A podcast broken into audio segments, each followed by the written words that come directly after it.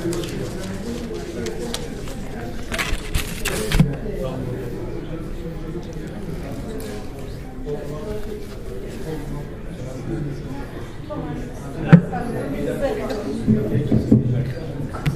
خانم آقایان شب بر شما خوش. به نشست 133 کانون کتاب تورنتو خوش اومدین. امیدوارم که تابستان خوبی رو پشت سر گذاشته باشین. و با انرژی آماده پذیرایی از فصل سرمای تورنتو باشین یکی دو هفته. ارز کنم امشب همطور که اطلاع دارین دکتر مهزاد بروجردی صحبت می‌کنن در مورد کتاب پژوهشی خودشون با عنوان ایران پس از انقلاب. از ایشون سپاسگزاری می‌کنم که دعوت ما رو پذیرفتند با آغوش باز. و امروز اینجا هستن که برای ما در مورد این کتاب که به تازگی منتشر شده دو سه ماه دکتر نه؟ برای ما صحبت کنند برنامه ماه اکتبر ما برخلاف همیشه که ما جمعه دوم ما برنامه داریم اولین جمعه ماه اکتبر خواهد بود. بنابراین به خاطر بسپارین لطفا جمعه پنجم اکتبر خانم مهرانگیز کار صحبت می‌کنن. دو کتاب از ایشون معرفی میشه. خیابان نسترن و چگونه با هجاب شدیم.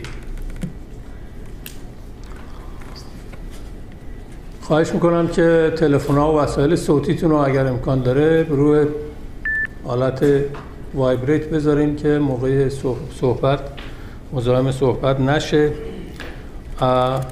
نکته دیگر این که دوستانی که علاقه‌مند هستن ایمیل های کانون کتاب رو دریافت کنن لطف کنین. ایمیلاتون رو برگه ای که برای ما برای دست به دست میگرده برای ما بگذارین. و نهایتا اینکه کمک های مالی رو فراموش نکنین. خواهش می‌کنم به ما کمک کنین. این صندوق کمک های مالی تو ردیفا بگرده. کمک های مالیتون رو برای ما بگذارین. بدون این کمک ها برگزاری این شب ها واقعا امکان پذیر نیست. ضمنا کانون کتاب در حال بارگذاری سایت جدیدی است که طراحی شده. کسانی که علاقمند هستن با ما همکاری کنن به صورت داوطلب خواهش می‌کنم پس از پایان جلسه با من صحبت کنید. از شما سپاسگزار خواهیم بود. اگر به ما کمک بکنید. ارز کنم که کتاب ایران پس از انقلاب یا ایران پس از انقلاب کتابچه راهنما. انتشارات دانشگاه سیراکیوز هست. در 2018 منتشر شده. همونطور که خدمتون گفتم. یکی دو ماه پیش. این کتاب آقای دکتر بروجردی و آقای کوروش رحیم خانی روش کار کردن برای سالها. در ارتباط با این کتاب گفته شده که با انقلاب 57 نسلی از روحانیون بر تخت قدرت تکیه زد که هیچ تجربه کشورداری از سر نگذرانده بود. نه از طبقه های بالای اجتماعی برخواسته بود نه در همکاری با دستگاه پیشین راه و رسم اهل دولت آموخته بود. چنین رویدادی سازوکار سیاست ایران را به کلی دگرگون کرد. رفتار و باورهای این گروه پرخروش تازه نفس و پیروان پرشورشان نگرانی های جهانی بسیاری را دامن زد. و اخبار سیاست های داخلی و خارجی ایران از جمله برنامه هسته‌ای ایران. لطفا تلفناتونو خاموش کنین. مرسی. در رسانه جهانی باستاب دو چندان یافت. اما برغم این همه آگاهی ما از نخبگان سیاست ایران همچنان ناچیز و ناتمام باقی مانده بود. نزدیک به چهار دهه از زمانی که روحانیون ایرانی در قامت دولت مردان و نخبگان سیاسی پدیدار شدن میگذرد. اما پژوهش تجربی درخوری درباره روش های برکشیدن و به کار گماشتن روحانیون در دستگاه دولتی ساختار و چینش نهادین دستگاه ها و چرخش دولت مردان در آنها فراهم نیامده است. کتاب ایران پس, پس انقلاب قرار هست که به این پرسش ها پاسخ بده. دکتر مرزاد بروجردی استاد دپارتمان سیاسی دانشگاه سیراکیوز از دبیران پیشین انجمن ایران شناسی است. او نویسنده کتاب های روشنفکران ایرانی و غرب سرگذشت نافرجام بومیگرایی. این کتاب در فکر می‌کنم 5 6 سال پیش دکتر بروجردی اینجا حضور پیدا کردم و این کتاب رو معرفی کردیم. و نیز کتاب ویراستار کتاب آینه برای شهریار مسلمان اسلام و نظریه دولت مداری و نیز کتاب تراشیدم پرستیدم شکستم. آقای کوروش رنگخانی که با ایشون همکاری کردن دانشجوی دکتری سیاست علم سیاست در دانشگاه بینگهمتن است و ایشون به بررسی سیاست هویت‌های قومی مذهبی و انتخابات غیر دموکراتیک و سیاست استبدادی می‌پردازند. سپاسگزارم آقای دکتر خواهش می‌کنم.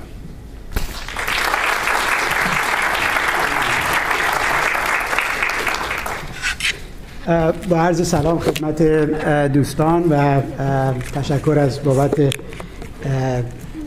دعوت من به اینجا.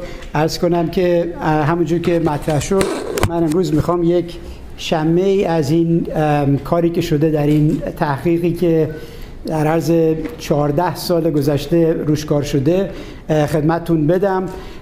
ولی واقعیت داستان این است که مطلب اونقدر زیاد خواهد بود که من باید یه جایی به اصطلاح stop بکنم و تشویقتون می‌کنم. اگر علاقه‌مند به محتوای کتاب هستین یا به خود کتاب رجوع کنین یا بعد از جلسه من در خدمت خواهم بود و می‌تونم به سوالا جواب بدم. دوستان دارن روی مسائل فنی کار می‌کنن. من یه PowerPoint ی آماده کرده بودم که بتونیم آمار و ارقامی که می‌خوام خدمتتون بدم و شاید بشه اونجا بهتر دید. ولی برحال تا مسئله حل بشه یا اگر هم حل نشد امیدوارم که حق مطلب رو بشه این شکلی بیان کرد. همونجور که می‌دونیم انقلاب که در ایران صورت گرفت در سال 57 به روی کار اومدن یک طبقه جدیدی منجر شد که عمدتا به نظر من ما شناخت دقیقی از افرادی که سر کار اومدن نداشتیم. به معنی اینکه درسته یک سری شخصیت های کلیدی مثل آیت الله خمینی رو به حال افراد با زندگی ایشون آشنا هستند یا دیگران منتظری آقای خامنه‌ای و دیگران. اما واقعیتش این است که این طبقه ای که روی هم رفته روی کار اومدن افرادی هستن که برای عمده ما ناشناس هستن. برای مثال من وقتی که در یه جلسه میرم و از افراد می‌پرسم شما می‌تونین پنج دقیقه به شکل آگاهانه راجع به این که سابقه و پیشینه کسانی که در ایران مثلا فرماندار شدن استاندار شدن صحبت بکنین معمولا اتاق ساکت میشه. یعنی اینکه افراد ما چیز زیادی از این طبقه نمی‌دونیم. برای همین هم است که تصمیم گرفته شد که این کتاب نوشته بشه. ام ام جرقه این کتاب اونجا زده شد که یکی از نمایندگان سابق مجلس ایران آقای اکبر اعلمی از تبریز یک مقاله نوشته بودن و ایشون در این مقاله گفتن که از اول انقلاب تا به حال دویست نفر هستند که بر ایران حکومت کردند و این دویست نفر چرخش این دویست نفر در مشاغل مختلف داره صورت می‌گیره. من به عنوان یه نفر که تحقیق در حوزه علوم اجتماعی می‌کنم این حرف آقای علمی برام خیلی جالب بود. چون دیدم که نمی‌تونم حرف ایشون رو رد بکنم نمی‌تونم قبولش بکنم. چون هیچ مبنایی نداشتیم صحبتی که ایشون کرده ولی هیچ به اصطلاح مبنای اطلاعاتی بانک اطلاعاتی برای مسئله وجود نداشت. بعد از اون یک آقایی که در ایران جزء گروگان ها بود و به اصطلاح کاردار امریکا بود در اونجا ایشون هم یک مقاله دیگری نوشت و گفت که کسایی که در این چهل سال داره مثال دیگه میشه چهل سال در ایران حکومت کردن در اصل 25 نفر مهم هستند و بقیه به اصطلاح پادو داستان هستند باز هم این سوال مطرح شد که کدوم یک از این رقم ها درسته؟ اصلا واقعا هیچ کدومشون قابل اعتنا هست که حالا دویست باشن یا بیست نفر باشن. برای همین ما تصمیم گرفتیم که به شکل به اصطلاح امپریکال بیایم و یک بانک اطلاعاتی درست بکنیم برای تمام کسانی که در از روز اول انقلاب تا همین الان که ما در خدمت شما هستیم یک سری مشاغل کلیدی رو در ایران بعد از انقلاب داشتن. مشاغل کلیدی رو هم که تعیین کردیم هر شغلی نبوده.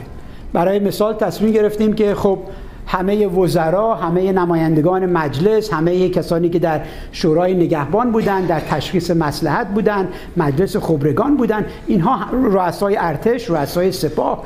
عرض کنم رئیس بانک مرکزی رئیس صدا و سیما براش مشاغل مهم شهردار تهران و غیره رو اضافه بکنیم. ولی نمی‌تونستیم بریم مثلا فکر کنین همون استاندار و فرماندار رو نمی‌دونم سفیری که ازش صحبت کردم رو صحبت بکنیم. چرا؟ به خاطر اینکه مسئله کمبود اطلاعات به وجود میاد یادتون باشه که این پروژه گفتم از روز اول انقلاب رو در بر می‌گیره و این برمیگرده به دوران قبل از اینترنت.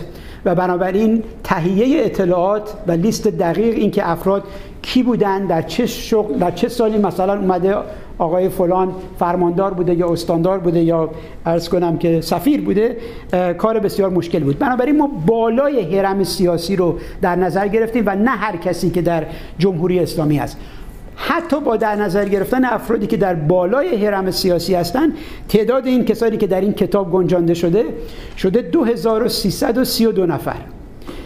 که تا اونجا که من اطلاعات دارم و رفتم راجع به کشورهای دیگه نگاه کردیم این بزرگترین بانک اطلاعاتی در رابطه با رجال سیاسی در کل خاورمیانه و شمال آفریقاست. چیزی شبیه این در این ابعاد وجود نداشته. نه تنها 2300 نفر هستند بلکه در رابطه با هر فردی ما 50 نوع اطلاعات خاص رو جمع آوری کردیم. برای مثال سوال کردیم که این شخص کجا به دنیا آمده چه سالی به دنیا آمده چه سالی فوت کرده پدرش کی بوده؟ شغل پدرش کی بوده؟ عرض کنم در سپاه بوده در جنگ بوده جز خانواده شهید هست. یعنی چیزایی که علاوه سیاسی فاکتورهای مهم تلقی می شدن تحصیلاتش چی بوده و خب خود مشاغل چی بوده؟ وابستگی حزبیش چیه؟ اگر در یک حزبی بوده چه نوع شغلی در حزب داشته؟ و تمام این موارد. بنابراین 2300 تا وقتی ضرب در 50 تا می‌کنین می‌بینین ما راجع به 100 هزار تا حوزه اطلاعات داریم صحبت می‌کنیم که اگر اجازه بدین این من می‌تونم این ادعا رو بکنم که شاید برای اولین بار ما حالا می‌تونیم حرفای دقیق تری در رابطه با مرسی در رابطه با سیاست ایران بزنیم. چرا؟ به این معنی که به نظر من تا قبل از این کتاب حرفایی که در رابطه با سیاست ایران زده می‌شد عمدتا حرفای تئوریک کلی هست. درسته؟ مثلا میگیم که اینها نماینده اخشار پایین جامعه هستند کسانی که به حکومت رسیدن.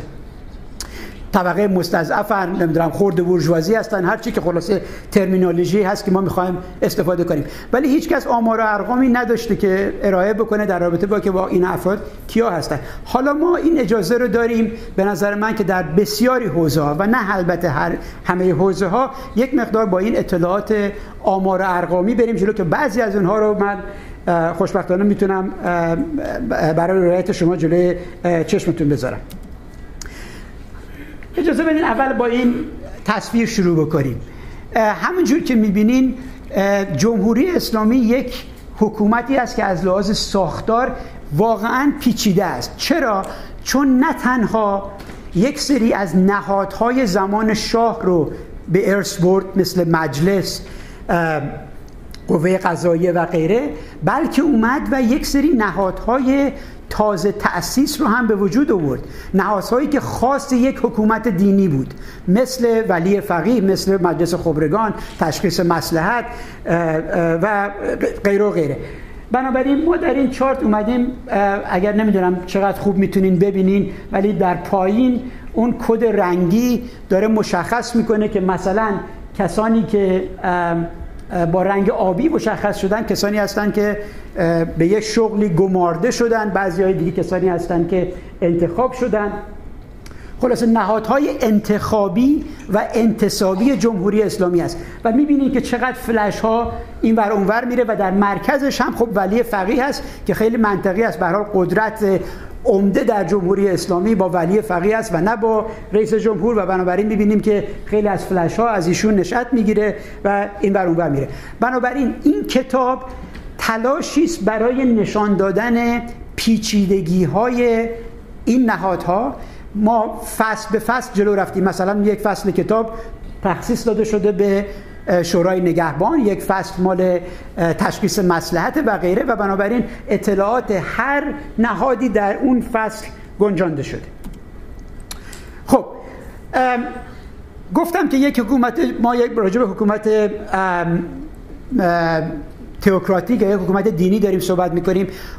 خب در این حکومت بالطبع روحانیون نقش بالایی داشتن چهره های آشکار یا به قول فرنگی ها public face جمهوری اسلامی معمولا روحانیت بودن.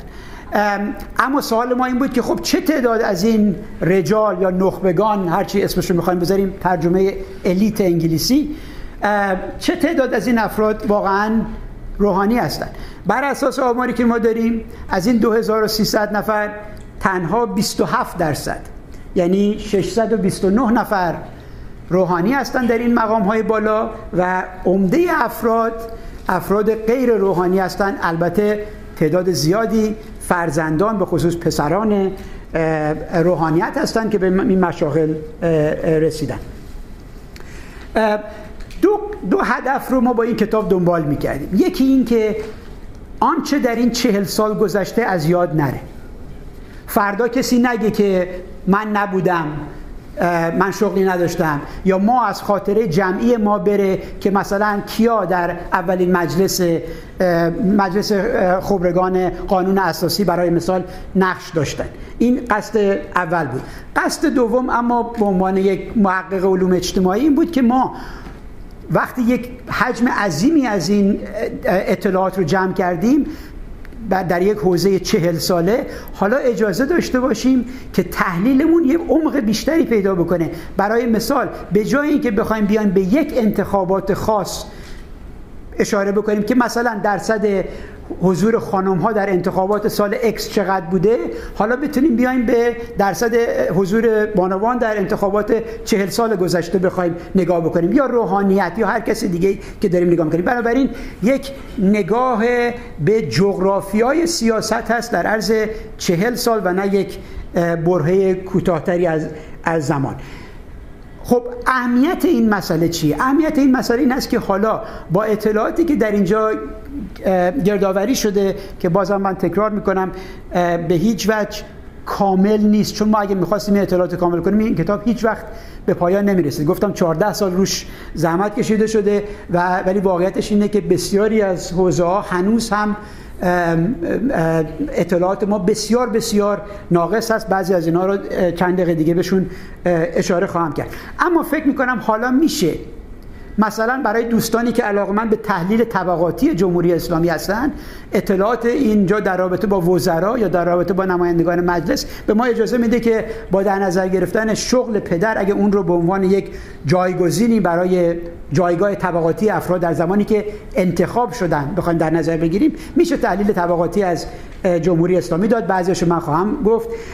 اگر دوستانی علاقمند هستن به مسئله نقش تهران در مقابل بقیه استان ها اونو خدمتتون خواهم گفت علاقمند هستین ببینید که آیا افراد از شهرستان های کوچیک به مدارج بالا رسیدن یا اینکه همه در به اصطلاح مرکز استان ها بودن که به قدرت رسیدن این کار رو هم ما می‌تونیم انجام بدیم. حالا می‌خوان ببینیم که آیا تحصیلات افراد مثلا تحصیلات آقای وزیر نمی‌دونم نیرو با, با کاری که داشته می‌خونه یا نه این کار رو هم می‌تونیم انجام بدیم. حالا می‌خوان ببینیم که افراد به چه تناوبی انتخاب شدن چقدر افراد از این 2300 نفر مثلا اومدن یک بار انتخاب شدن از حوزه قدرت بیرون رفتن و چه تعدادی اشخاصی شدن مثل آقای هاشمی رفسنجانی که مرتب در مشاغل مختلف بودن. بنابراین همه این نوع کارها و بسیاری تحقیقات دیگر رو میشه انجام داد. من داشتم به یکی از دوستان می‌گفتم قبل از شروع فکر می‌کنم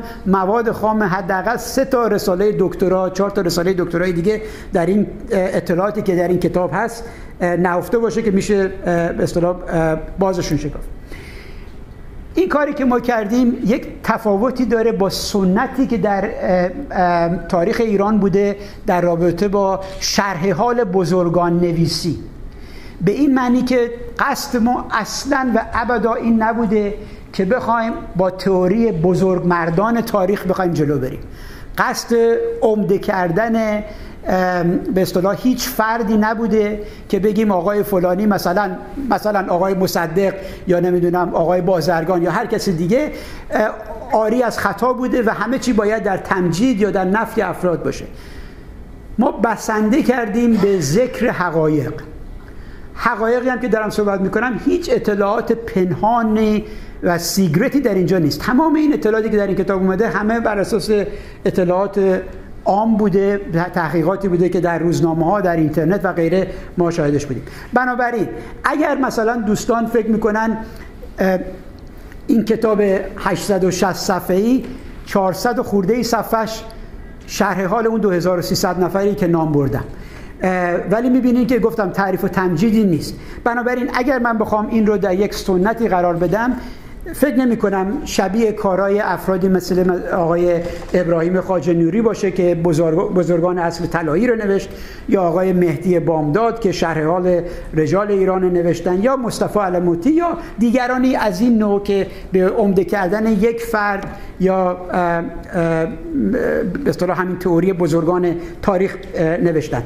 اگر بخوایم این کتاب رو بگیم یک پیشینه ای داشته کار دو نفر محقق اینجا قابل ذکره که در اصل ما یک دینی داریم به اون دو نفر. یکی آقای ماروین زونس هست. که در زمان شاه تحقیقی کرد راجع به نخبگان سیاسی زمان شاه. کتاب جالبی هست در 1971 میلادی. این کتاب چاپ شد؟ چاپ شد. و کتاب دیگری که ما بیشتر وامدارش هستیم و متاسفانه کمتر شناخته شده تحقیق فوق العاده زیبای خانم زهرا شجیعی هست. به اسم نخبگان سیاسی ایران از انقلاب مشروطه تا انقلاب اسلامی که در چهار جلد چاپ شده و کتاب فوق العاده ای هست. البته که کار ایشون بیوگرافی مانند بخش دوم کتاب ما نیست ولی آمار ارقابی که ایشون داده شبیه همین کاری هست که ما در اینجا کردیم با همون تفاوت نهادهایی که خدمتتون گفتم در جمهوری اسلامی وجود داره. خب بپردازیم به این که این نوع تحقیق چه نوع سوالهایی رو می‌تونه جواب بده. ببینین برای من همیشه این سوال بود که افرادی که در از درون این به قول معروف نظام جمهوری اسلامی بیرون اومدن در کجا رشد کردن؟ منظورم بلوغ سیاسیشون رو در کجا پیدا کردن؟ در چه نهادهایی این افراد به مشغول به کار بودن؟ سکوی پرششون قبل از اینکه نماینده مجلس بشن یا وزیر بشن یا وکیل بشن اینا چی بوده؟ درسته؟ و بنابراین با این جمعآوری اطلاعات ما حالا می‌تونیم به این نوع ها جواب بدیم. یا همینجور که گفتم بگیم که سابقه اجتماعی اقتصادی بسیاری از این افراد چقدر است؟ یا مثلا به این سوال جواب بدیم که وقتی در ایران انتخابات میشه آیا افراد محلی نیتیو سانز درست بچه محل ها شانس بهتری دارن برای پیروزی در انتخابات با کسانی که از جای دیگه اومدن یا نه. این هم سوالی بود که ما تا به حال به شکل امپریکال نمی‌تونستیم در مقیاس بزرگ جواب بدیم. حالا می‌تونیم به این مسائل جواب بدیم. اگر یه نفر علاقمند بود ببینه که چه درصدی از این نخبگان سیاسی ایران خانم ها هستن یا سنی ها هستن ما باز تا به حال جوابی نداشتیم. حالا فکر می‌کنم می‌تونیم بهشون جواب بدیم. و انواع اقسام سوالاتی از این گونه که در, در کتاب 150 جدول ارائه شده که بعضی از این چیزهایی که گفتم با ذکر دقیق آمار و با ذکر افراد ما اونو در جلوی چشم دوستان گذاشتیم. اجازه بدین حالا یه لحظه برای چند دقیقه ذکر مصیبت بگم در رابطه با اینکه چرا جمعآوری این اطلاعات اینقدر سخت بود و اینقدر سال طول کشیده چند تا دلایل خیلی خاص داره. ببینین نکته اولش همین که گفتم این افراد عمدتا ناشناخته بودن. اسمشون من گذاشتم مستر آنون کسانی نبودن که نام آشنا در سیاست ایران باشد. بر اساس اصطلاحاتی که ما داریم از این 2332 نفر تنها سه نفر هستن که یک دوره در دوران قبل از انقلاب اومدن و نماینده مجلس بودن. مثل آقای مقدم مراغعی درسته؟ بقیه یعنی 99 درصد این افراد کاملا جدید هست. و بنابراین میشه حد که خب چرا ما اطلاعاتش نداشتیم؟ همونجور که گفتم دوران قبل از اینترنت هست و جمعوری اطلاعات مشکل. اینی که حکومت جمهوری اسلامی متاسفانه به اطلاعات از از دیدگاه امنیتی نگاه می‌کنه و خیلی از اطلاعات رو به آسانی در دسترس محققین قرار نمیدن. عدم شفافیت یک موزل دیگری بود که ما باش روبرو بودیم. ارائه نکردن آمار دقیق. مثلا شما علاقمند بودین ببینیم که تعداد واجدین شرایط برای رأی دادن چی است. شما رجوع می‌کنین به سازمان آمار با یه رقم روبرو میشین میرین به وزارت کشور یه رقمی دیگه بهتون میده. خب حالا اینجا محقق باید کدوم یک از این آمار رو بپذیره به عنوان مبنایی که می‌خواد برای تحقیقش نشون بده. مشکلی دیگه در جمهوری اسلامی این متاسفانه رسم بد وجود داره که خیلی از اطلاعات رو برای یک مدتی روی یک سایت ها می‌ذارن و بعد ورش میدارن. ما برای اینکه بتونیم این مشکل رو حل بکنیم گاهی اوقات واقعا میگم بدون اقراق روزی 8 ساعت روزی 12 ساعت بنده روی کامپیوتر میشستم و فقط پرینت می‌گرفتم. برای اینکه می‌دونستم این اطلاعاتی که امروز روی سایت وزارت کشور هست فردا می‌تونه دیگه موجود نباشه و اطلاعات لازمی بود برای کار ما. بعضی از اطلاعات رو به دلایل خاص فرهنگی نمیدن. برای مثال ما علاقمند بدونیم که نام همسران این آقایون چیه. همونجور که می‌دونین عمدتا بهشون میگن که منزل. درسته؟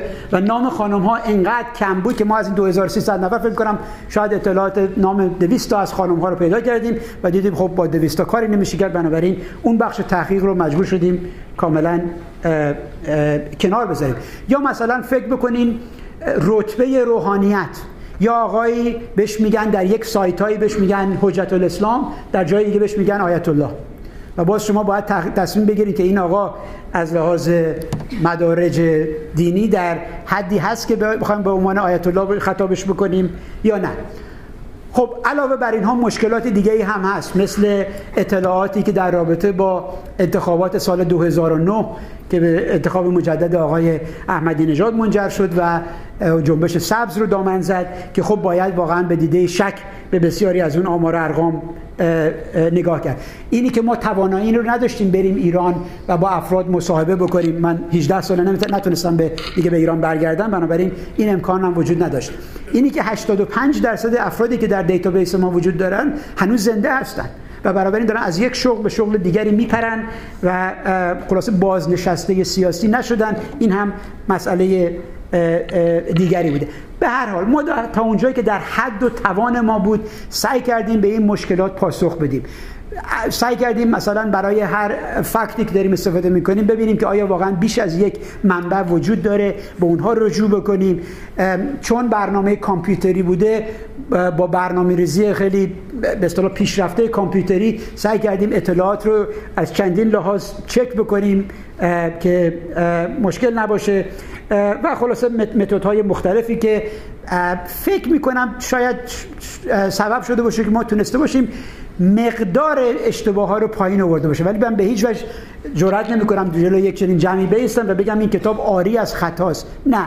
به هیچ وجه آری از خطا نیست چون یادمون باشه منابعی که ما استفاده کردیم بعضی اوقات خود اونها هم می‌تونن اطلاعات غلط بدن. برای مثال وقتی یه نفر در وبلاگش یا در سایتش سال تولد خودش رو یه چیزی می نویسه و بعد در مجلس در کتابچه معرفی نمایندگان مجلس می‌بینین سال تولد اون فرد یه چیز دیگه است. ما به هر باید تصمیم می‌گرفتیم که یکی از این ارقام رو انتخاب کنیم. ممکنه ارقام غلط رو انتخاب کرده باشم کاملا یه چنین چیزی رو من میپذیرم.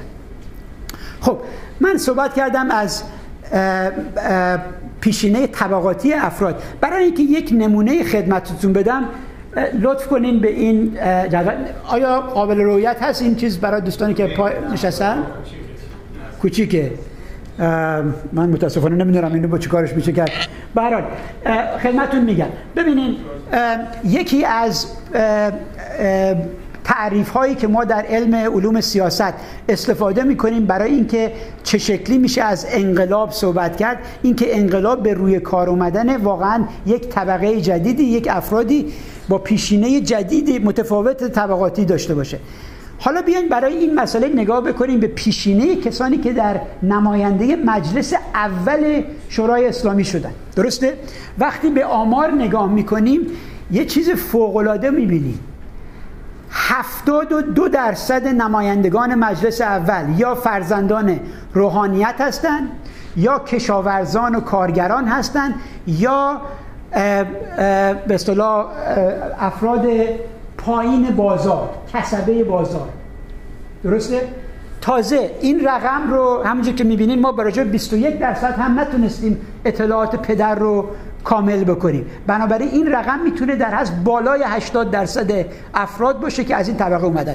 حالا به جاش نگاه بکنین ببینین که نمایندگانی که پدرشون یا مادرشون از قشهای مدرن جامعه هستند برای مثال دکتر و مهندس و استاد دانشگاه و کارمند دولت هستند کارمندان دولت چهار درصد بودن استاد و دکتر و مهندس دو درصد بودن. در مقایسه با اون رقم های بالایی که در قرمز دارین می‌بینین. پس میشه به جرأت گفت که بله در بعد از انقلاب واقعا یک قشر متفاوتی سر کار اومده. حالا این اطلاعات رو ما در رجب وزیرا و دیگران هم داریم که البته من در جدول این شکلی نذاشتم. این هم جز کارهای آتی خواهد خب یه مسئله دیگه مسئله سن هست. ما علاقه من بودیم ببینیم که چه تحول سنی در جمهوری اسلامی صورت گرفته؟ حالا با این جدول می‌خوایم سن کابینه های مختلف رو خدمتتون بگم. ببینین اگر نگاه بکنین در ردیف بالا کابینه آقای بازرگان به عنوان اولین کابینه بعد از انقلاب میانگین سن وزرای کابینه آقای بازرگان پنجاه و دو بود.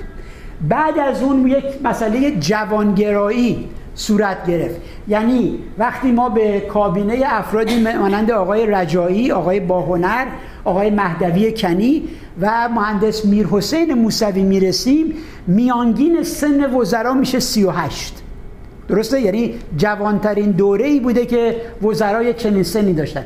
بعد کم کم میانگین سن دوباره شروع می‌کنه روند بالا رفتن رو طی می‌کنه تا اینکه امروزه در دولت آقای روحانی بله درست دوستانی که میگن پیرترین کابینه ایران بعد از انقلاب کابینه آقای روحانی هست کاملا از لحاظ آمار ارقام حرف درستی رو دارن می‌ذارن یادمون باشه داریم میانگین میگیم. اگر نه پیرترین وزیر ایران مال کابینه آقای بازرگان بوده که آقای کریم سنجابی بودن برای چند ماهی وزیر امور خارجه. اگر ستون سمت راست رو نگاه بکنین سن همین افراد رو در مقطع انقلاب نشون میده. برای مثال باز هم کابینه آقای بازرگان خب بلتب 52 سالشون بوده. ولی کسانی که امروزه در کابینه آقای روحانی هستن در مقطع انقلاب جوانان 20 ساله بودن و نه بیشتر. درسته؟ پس بنابراین نمیشه از این افراد انتظار سابقه سیاسی خیلی جدی قبل از انقلاب داشت. مثلا انتظار داشته باشیم که این افراد زندان رفته باشن. چون خیلی بعید بود که در این شرایط سنی مقطع زیادی رو در افراد در زندان باشن. یا مثلا این رو نگاه بکنیم در رابطه با دو نهاد دیگه شورای نگهبان در سمت چپ و تشخیص مسلحت در سمت راست. باز هم همینجور که می‌بینین میانگین سن به اصطلاح 50 53 58 57 53 60 66 برای خبرگان بوده و برای تشخیص مسئله 55 61 64 65 68 چه اتفاقی داره میفته؟ خب افراد میانگین سنشون داره میره بالا بلتب 40 سال گذشته. همه ما داریم پیر میشیم. اما مسئله که وجود داره این است که چون در این نوع نهادها در از همون افراد هستند که مرتب به این شغلها گمارده میشن درسته؟ یعنی مثلا تشخیص مسلحت قرار ریش سفیدان جمهوری اسلامی باشن و بعد که می‌بینه می‌بینید ترکیب شورای تشخیص مسلحت یا شورای نگهبان یا مجلس خبرگان تفاوت نه مجلس خبرگان شورای نگهبان و تشخیص مسلحت تفاوت چندانی نمی‌کنه چون همون افراد مانند آقای جنتی و دیگران مرتب دارن به همون مشاغل گمارده میشن و بنابراین میانگین سن افراد هم بلتب داره بالا میره. خب از زندان گفتم. یکی از چیزهایی که به قول غربی ها رزم این هنسر هست. رزنه شما رو در یک دولت انقلابی قرار خوب بکنه این است که قبل از انقلاب زندان رفته باشید خب وقتی ما به این آمار نگاه می‌کنیم چی می‌بینیم؟ اینجا داریم نگاه می‌کنیم به مجلس خبرگان و در سمت چپ و مجلس شورای اسلامی در سمت راست. درسته؟ ببینید آمار چی میگه؟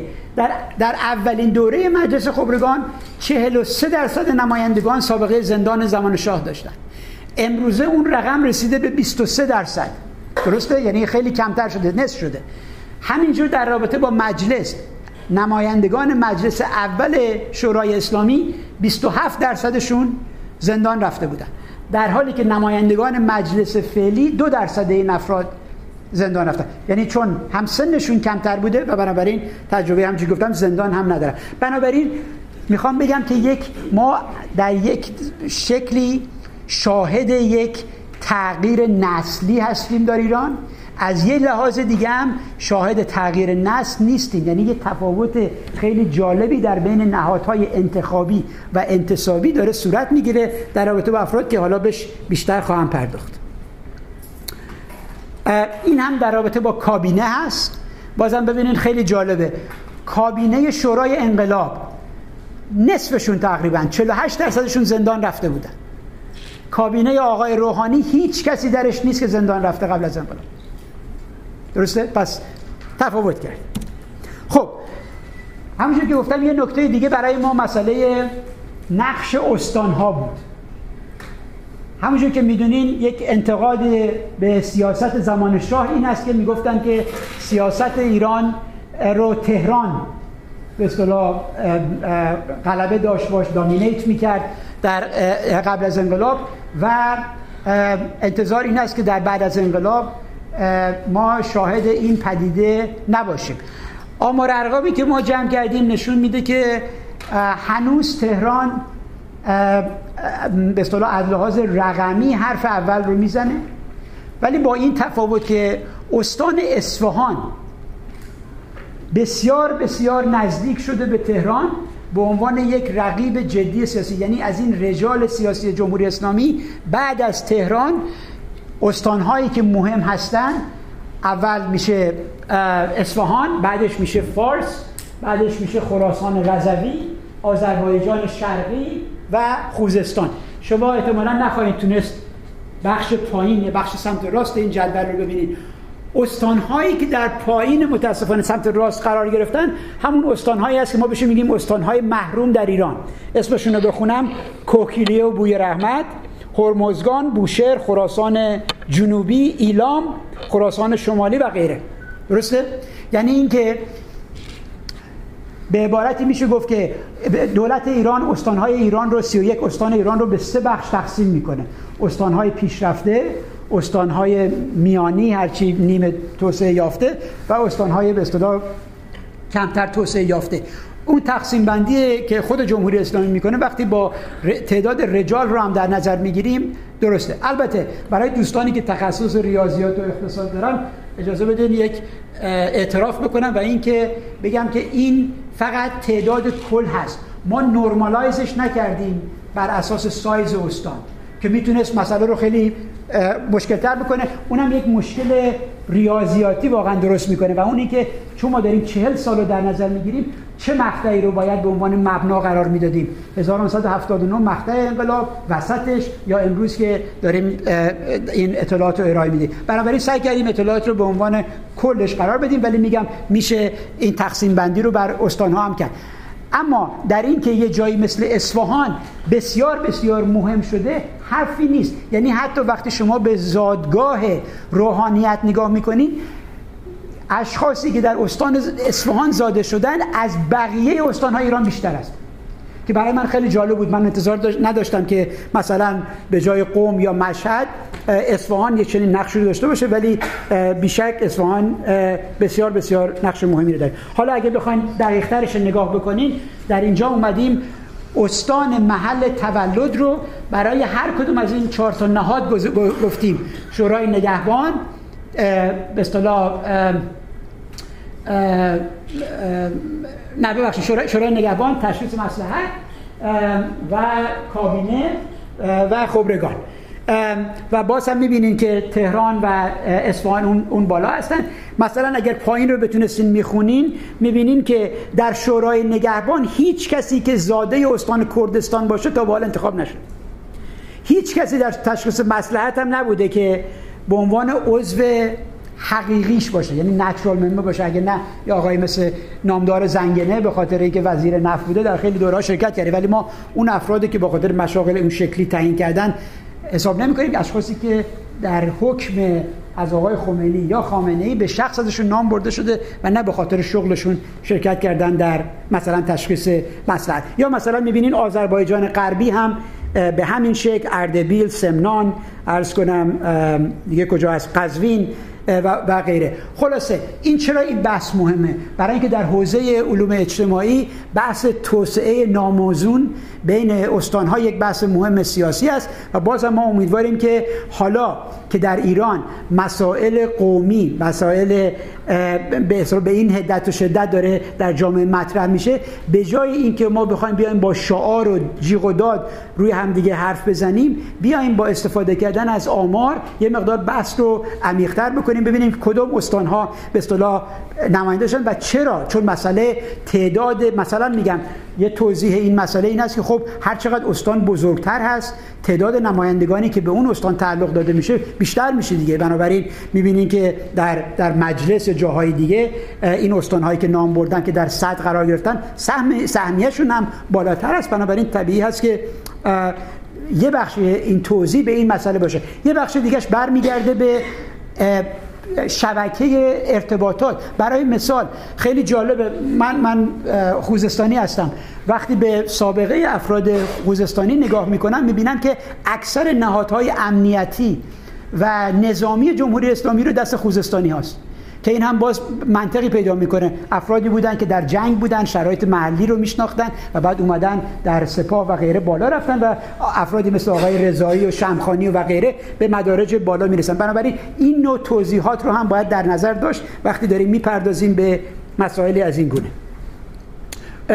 این هم باز همونجا که گفتم مثلا اینجا در رابطه با مجلس خبرگان هست. می‌بینین اصفهان 13 درصد از اصفهان اومدن 8 درصد از آذربایجان شرقی 7 درصد از خراسان رضوی نمی‌دونم تهران 6 درصد فارس 6 درصد همینجوری میاد تا پایین به جاهای دیگه. یه نکته دیگه هم که شاید برای دوستان جالب باشه من گفتم که تفاوت شهرستان با مرکز استان. در جدول در ستون سمت راست ما اومدیم این رو مطرح بکنیم که چه تعدادی از این چه درصدی از این افراد در مراکز استان به دنیا آمدن. خب وقتی اینجا نگاه می‌کنیم به یه تفاوت جالب برمیخوریم. در استان خراسان رضوی 74 درصد کسانی که انتخاب شدن به مجلس خبرگان زاده مشهد هستن.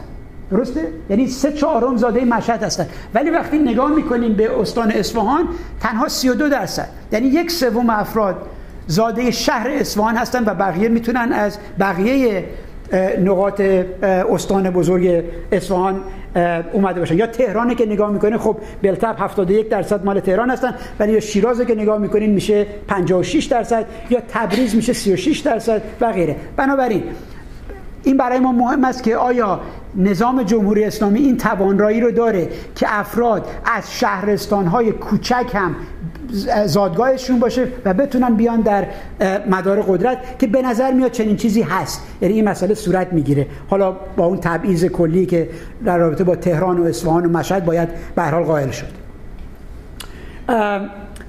ارز کنم که در رابطه با کابینه ها خب نقش تهرانی ها چی است؟ 27 درصد کابینه ها وزرای این 40 سال زاده تهران هستند 14 درصد اصفهان 6 درصد فارس 5 درصد آذربایجان شرقی و بعد می‌بینیم باز بسیاری از همون استانهای محروم مثلا کوکیلی و بوی رحمت ایلام بوشهر اینا هیچ نماینده ای ندارن. یا مثلا سیستان و بلوچستان یک نفر نماینده بوده در یک وزیر بوده. خب بیایم حالا سر مسئله بحث خانم ها نقش خانم ها در سیاست ایران چی است؟ این یکی از اسلایت های واقعا بکنم تاسف انگیزیه که در این مطلب من خواهد بود. به این معنی که وقتی ما نگاه می‌کنیم که خانم ها برای 50 درصد جمعیت ایران رو تشکیل میدن ما داشتیم به 2330 نفر رو نگاه می‌کردیم و می‌بینیم در کل این 2300 نفر تنها 32 درصد خانم ها هستن. به عبارتی بر اساس این آماری که ما داریم تا به حال هیچ زنی راه به شورای تشخیص مسلحت یا به شورای نگهبان یا به ارز کنم که نهایت های مانند وزارت نرسیده تنها یک خانم بوده. اونم خانم منی ببخشید خانم مرزیه وحید دستیاردی بودن که در کابینه آقای احمدی نژاد وزیر بهداشت شدن ولی قبل از اینکه ترمشون تمام بشه ایشون رو هم اخراج کرد. درسته؟ یا مثلا خانم منیره گرجی تنها خانمی هست که در مجلس خبرگان قانون اساسی بودن. یادمون باشه اولی مجلس بعد از انقلاب هست و بعد از اون دیگه گفتن که مجلس خبرگان تنها جای آقایون هست و به حال هیچ خانمی تا به حال راه پیدا نکرد. بنابراین می‌بینید که رقم ها یا صفر یا زیر یک درصد. تنها جایی که رقم جهش قابل توجهی پیدا می‌کنه معاون رئیس جمهور هست. که خب این سوال رو برمیانگیزه که چرا؟ چرا 19 و 6 درصد 20 درصد معاونین رئیس جمهور خانم ها هستن؟ پاسخ خیلی آسون هست. معاون رئیس جمهور احتیاج به تصویب و تایید مجلس نداره. حساسیت سیاسی برای اینکه چه کسی رئیس سازمان محیط زیست ایران هست؟ بسیار کمه. بنابراین افرادی مثل خانم معصومه ابتکار که از می‌دونیم از گروگانگیرها بودن ایشون سالها به عنوان به اصطلاح معاون وزیر برای محیط زیست یا معاون وزیر برای زنان و امور خانواده گمارده میشن. به عبارتی فکر می‌کنم یک کلک آخوندی بیش از نیست. درسته برای نشان دادن به قول غربی ها توکنیزم که بگین زنها هم نقشی دارن ما خانم ها رو میاریم و می‌کنیم به عنوان معاون وزیر و اون هم نه در مشاغل کلیدی که می‌تونن افراد داشته باشن. برای مثال سازمان برنامه بودجه هیچ وقت یک خانم رو به عنوان رئیسش تا به حال ما ندیدیم که گمارده بشن. خب این از مسئله جنسیت.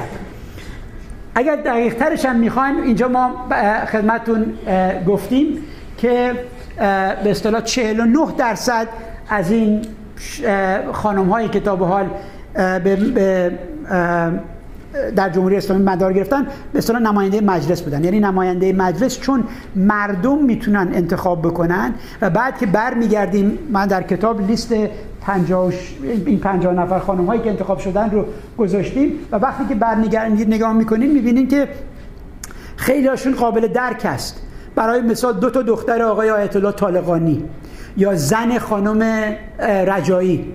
که رئیس جمهور شد اینها نماینده مجلس بشن. یعنی پیوندهایی دارن که پدر و یا برادر و یا شوهرشون افراد مهمی بوده یا افرادی هستن که مثلا در یه شهرستان کوچیک پزشک زنان بودن نام نیکویی دارن و بنابراین مردم اون منطقه به این افراد رأی دادن. بنابراین برای دوستانی که تحلیل های فمینیستی می‌کنن فکر می‌کنم اطلاعات جالبی باشه مواد خواب جالبی است که بپردازیم به اینکه چه خانم های انتخاب شدن از چه مشاغلی اومدن. استاد دانشگاه بودن نبودن و یا چیزهای ماننده این یه چیزی دیگه هم خدمتون بگم و اونم این که از اول انقلاب تا سال 1992 یعنی برای دوازده سال اول انقلاب چون مجلس اول 1980 شروع به کار کرد. تنها زنانی که در ایران انتخاب شدن همه زنان از استان تهران بودن. و اولین زنی که غیر از تهران انتخاب میشه در مجلس چهارم هست. درسته؟ حالا این رو هم در نظر بگیرید. بعد از 38 سال در 17 استان ایران از 31 استان ایران تا به حال هیچ خانمی نتونسته انتخاب بشه به مجلس. حالا این یه بحثی رو می‌تونه دامن بزنه که چرا این وضع هست؟ آیا مردم به زنها رأی نمیدن؟ آیا این 17 تا استان که اسمشون رو می‌تونیم ببینید؟ بله چهار محال بختیاری گلستان هرمزگان ایلام کرمان خوزستان و غیره. لیول های مختلف اقتصاد توسعه یافته دارن. ولی هیچ کدوم زن انتخاب نکرده خب دلیل مسئله چیه؟ آیا سیستم انتخاباتی ایران رو که این اجازه رو نمیده؟ آرای به اصطلاح نرم اجتماعی است. باید فکر می‌کنم اینا رو بیشتر بپردازیم به این مسئله برای نگاه بکنیم که حالا من وقت پرداختن به این مسائل رو ندارم. ببخشید من چقدر وقت دارم؟ هفت هفته اوکی. پس من زودتر شروع کنم تمام کنم. در رابطه با سنی ها چی؟ تقریبا همون تصویری که به راجب خانم ها هست راجب سنی ها هم هست. تا به حال هیچ وزیر سنی هیچ کسی در تشخیص مسئله هیچ کس در شورای به اصطلاح نگهبان از سنی ها نبوده. سنی های ایران که انتخاب شدن عمدتا از دو استان انتخاب شدن یا کردستان یا سیستان و بلوچستان جایی که جمعیت سنی قابل ملاحظه ای ما داریم. گاهی اوقات هم از این برانور از استان های مانند گلستان و غیره افراد انتخاب شدن و اومدن اینجا. بنابراین در این مورد هم فکر می کنم بازم به جای به شعار دادن یک مقدار لیاس هست که ما حالا با تحقیق منطقی تری بخوایم به این مسائل بپردازیم که مثلا آیا تبعیض وجود داشته نبوده و چه شکلی باید باش پرداخت کرد. خب یه نکته بعد. همونجور که شاید بعضی از دوستان ببینن در رابطه با اینکه کی در جمهوری اسلامی دست بالا رو داره اختلاف نظر جدی هست. نه تنها بین من و شمایی که در این اتاق نشستیم بلکه بین علمای علوم اجتماعی. دو تا نظریه عمده وجود داره. یه سری کسانی که معتقد هستند در جمهوری اسلامی کسانی که واقعا قدرت دارن سپاه پاسداران هست و روحانیت چیزی جز تزیین سفره نیست.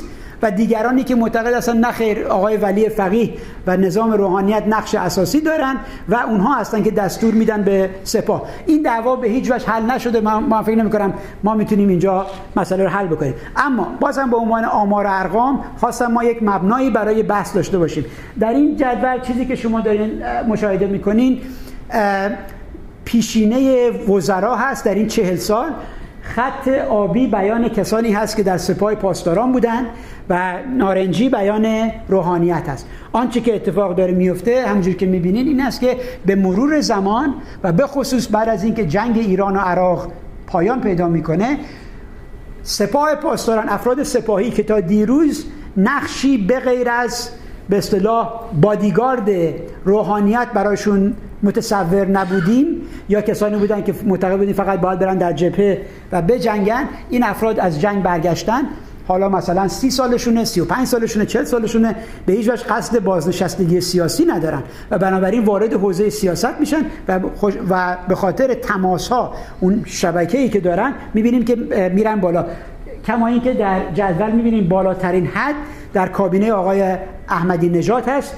در دو تا کابینه آقای احمدی نژاد ولی کابینه آقای روحانی هم دست کمی نداره. بعد از احمدی نژاد بالاترین درصد افرادی که سابقه سپاه دارن در کابینه آقای حسن روحانی هستن. حالا این برای نگاه کنین در مجلس نمایندگان مجلس. درسته؟ ببینین در در دو مجلس بعد از انقلاب یعنی مجلس یک و دو روحانیت 52 و 56 درصد کل نمایندگان مجلس تشکیل می‌داده. یعنی از هر دو نفر یکیشون روحانی بوده در مجلس فعلی که ما داریم صحبت می‌کنیم تعداد روحانیت رسیده به 6 درصد. یعنی یک سقوط 50 درصدی در از 40 سال گذشته که این سوال رو ایجاد می‌کنه. چرا؟ آیا مردم به روحانیت رأی نمیدن؟ بنابراین اونها شکست می‌خورن در کارزار انتخاباتی یا اینکه روحانیت تصمیم گرفتن ای بابا چرا ما بخوایم وارد این مشکل کارزار انتخاباتی بشیم وقتی مشاغل انتصابی برای ما وجود داره؟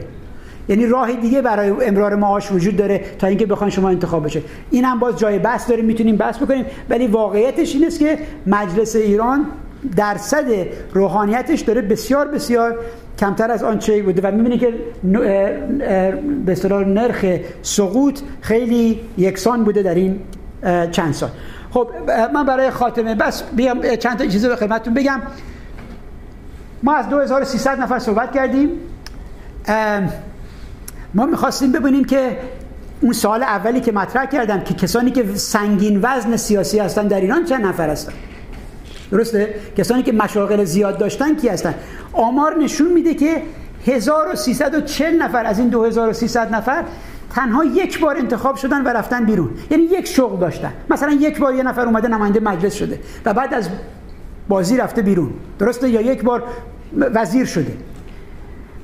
هر چقدر که میایم پایین اون سمت چپ شما تعداد مشاغل رو دارین. مثلا کسی که 17 تا شغل داشته. درسته؟ اونا تعدادشون 5 نفره. ولی اونی که 1300 اونی که یه شغل داشتن 1340 تا. خب سوال بعدیتون حتما اینه که این کله گنده ها کیا هستن دیگه؟ درسته؟ که مشاغل بالا رو داشتن. این هم لیستشون خدمتتون. بالاترین مشاغل رو آقای حسن حبیبی داشته. رکورددار با 18 تا شغل که البته فوت کردن. آقای هاشمی رفسنجانی هستن با 17 تا شغل. آقای احمد جنتی با 17 تا.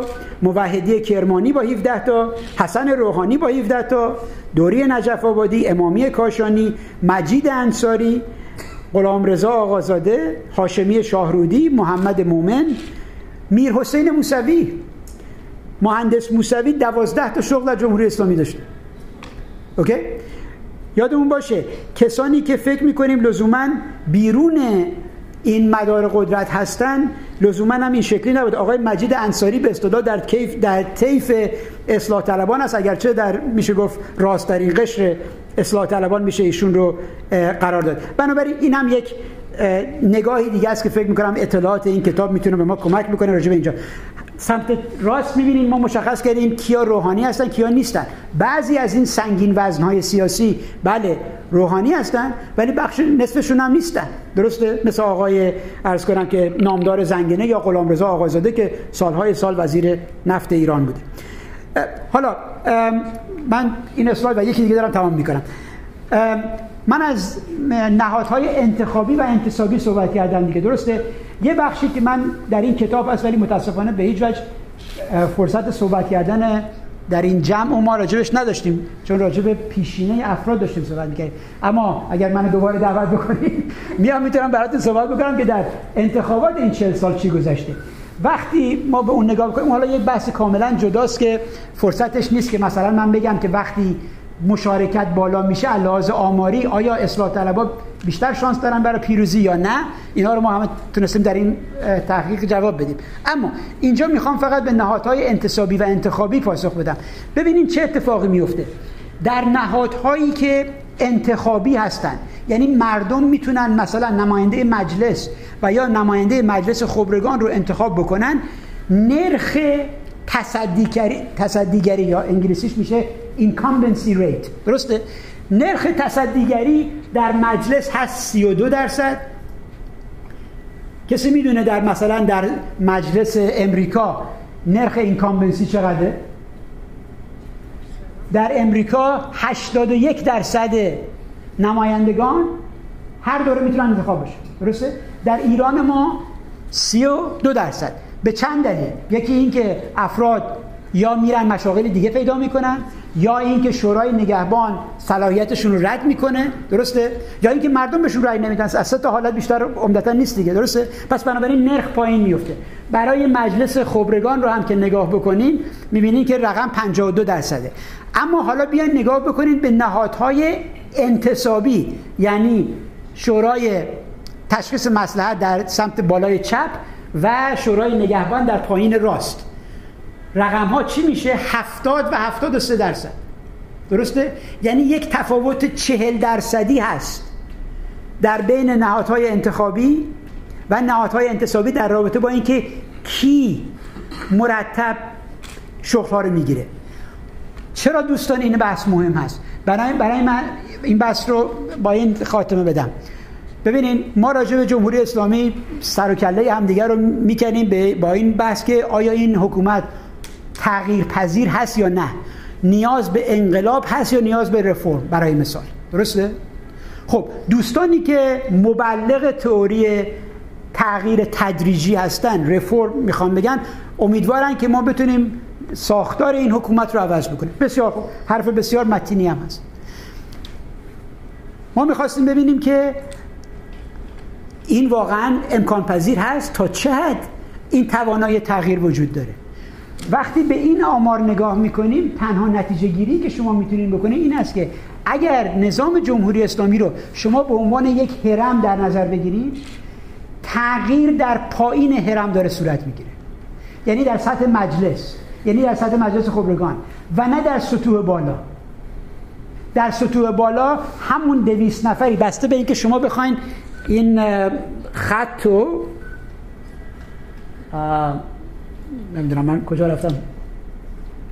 بله اینجا. ببینید بسته به اینکه شما بخواید خط رو کجا بکشید مثلا بگین کسانی که چه می‌دونم ده تا شغل بالا داشتن مهم بودن اونایی که هفت تا شغل بالا داشتن مهمن یا نه همون 25 تا یا 20 تا اولی که باتون صحبت کردم رقم همون میشه. بسته که شما خط کجا می‌کشید.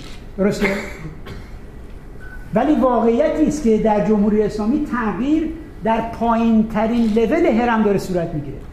پس دوستانی که معتقد هستند که ما می‌تونیم این حکومت رو رفته رفته عوض بکنیم باید پاسخ بگن که چه شکلی نهادهای انتصابی قرار در با حفظ ساختار فعلی می‌خواد عوض بشه که ما بتونیم تفاوت آرا رو ببینیم. ضمنا این رو هم بگم من اینقدر پخمه نیستم که بگم در جمهوری اسلامی تنها تعدد مشاغل افراد رو مهم می‌کنه. درسته؟ به هیچ وجه. ما بسیاری افراد داریم. برای مثال علمایی که در قوم نشستن. هیچ گونه شغل سیاسی می‌تونن افراد نداشته باشن. درسته؟ آقای مکارم شیرازی در جدول ما یک شغل داشت. یک بار اومده در مجلس خبرگان و دیگه نیست. درسته؟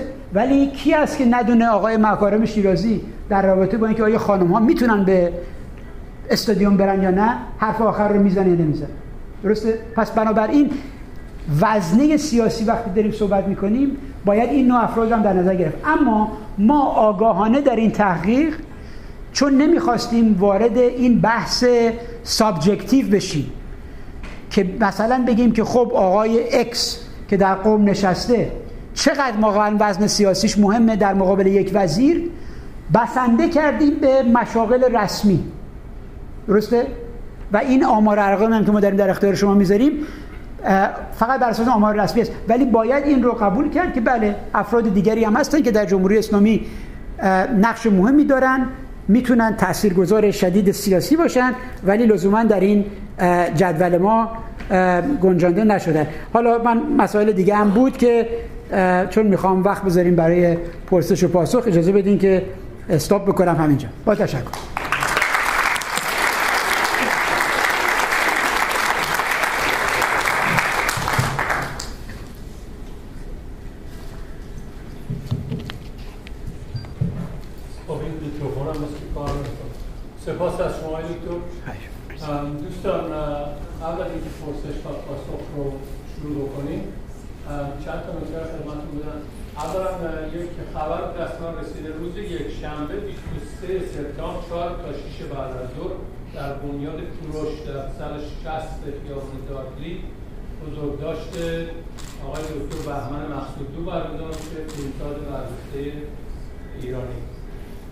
داره که این برگه ها رو شما احتمالا دیدید خدمتتون دادن.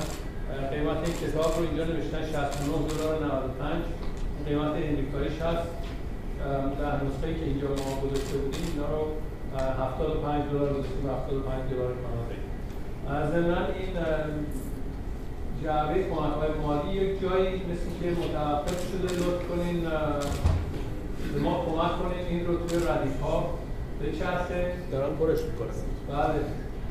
و و برای اینها همینطور. سپاس فراوان پرسش و پاسخ. بفرمایید. بلند صحبت کنید چون این میکروفون ظاهرا خب، چرا؟ خواهش می‌کنم اینجا صف ببندن دوستان. کسانی که سوال دارن اینجا تشریف بیارید صف ببندن. بفرمایید. حسن خیلی ممنون. به شما و تشکر از این زحمات این که کشیدی 14 سال سال جدی. واقعا روشنگرانه بود.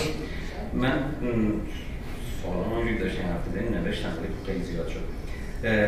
فقط یه دونه سوال یه دونه سوال هم آیا این حکومتی که شما تا این 14 سالی که کار کردین بررسی کردین آیا این حکومت جز دسته حکومت های آیا دموکراسیه؟ آیا دیکتاتوریه؟ یا این یه سال سال سال سال بعدی من به شما بگم که در واقع 14 سال کار کردیم و اطلاعات جمع آوری کردیم. آن چیزی که ما مشاهده کردیم تو حرفای شما به طور خانواده شدن این مجموعه. یعنی یک هسته ای شدن که از همدیگه حمایت کردن و حافظ منافع همدیگه شدن.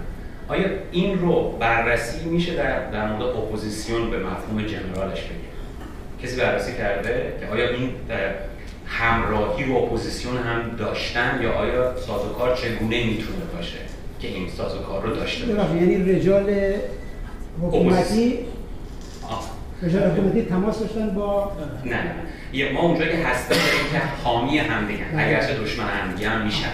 بله. ولی آیا تو اپوزیسیون ما یه همچه رابطه رو داشتیم؟ بله بسیار. ممنون خب، از خواهش می‌کنم.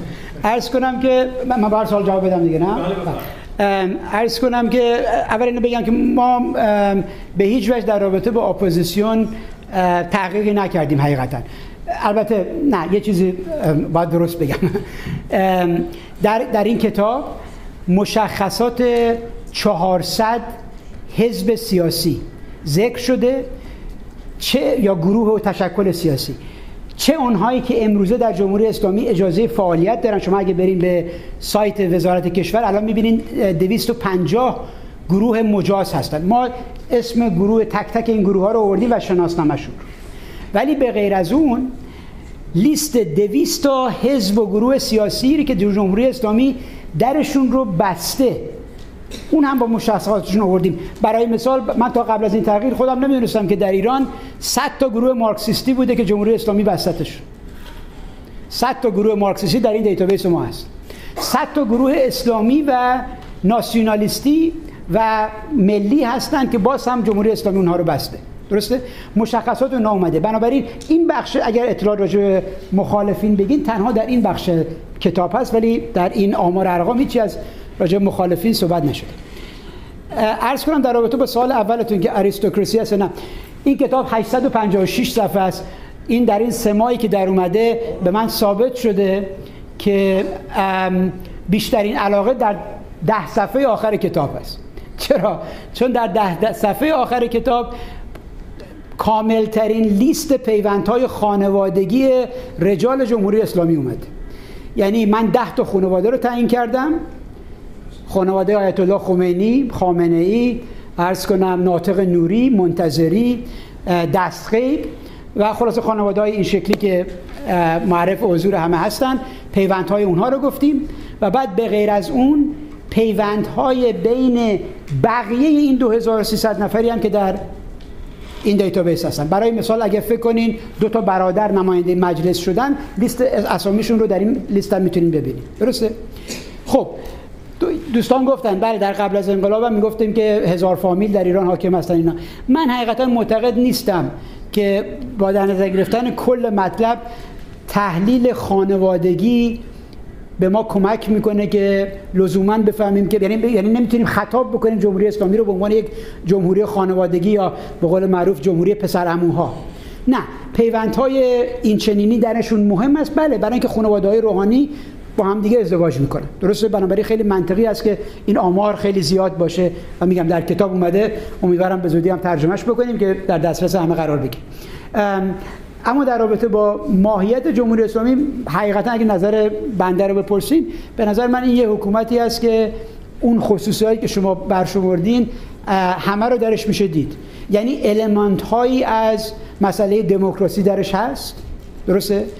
المنت هایی از یه حکومت اتوریتریان کاملا درش دیده میشه که فکر می‌کنم ولی فقیه و نظارت استثبابی و بیان بیان هیچ چیزی هیچ شکلی نمیشه بیان کرد به غیر از نظام اتوریته.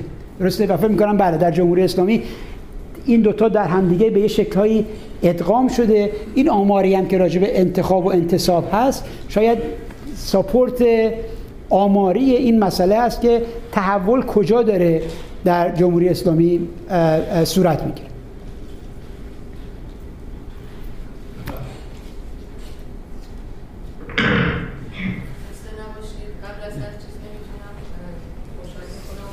کنم از نتیجه گیری که کردیم در, در رابطه با تغییر ساختار و بهتون تبریک میگم که بعد از این همه تحقیق به این نتیجه رسیدید. من من میگردم به شغل خودم. همیشه به عنوان یک زندانی سوالام حول میچرخه. آیا شما در این تحقیقتون به شغلهایی که به نهادهای سرکوبگر برمیگرده اشاره یعنی تحقیق کردین رو این موضوع که چند تا شغل هست؟ برای مثال مثلا حاکم شهر دادستان بازجو.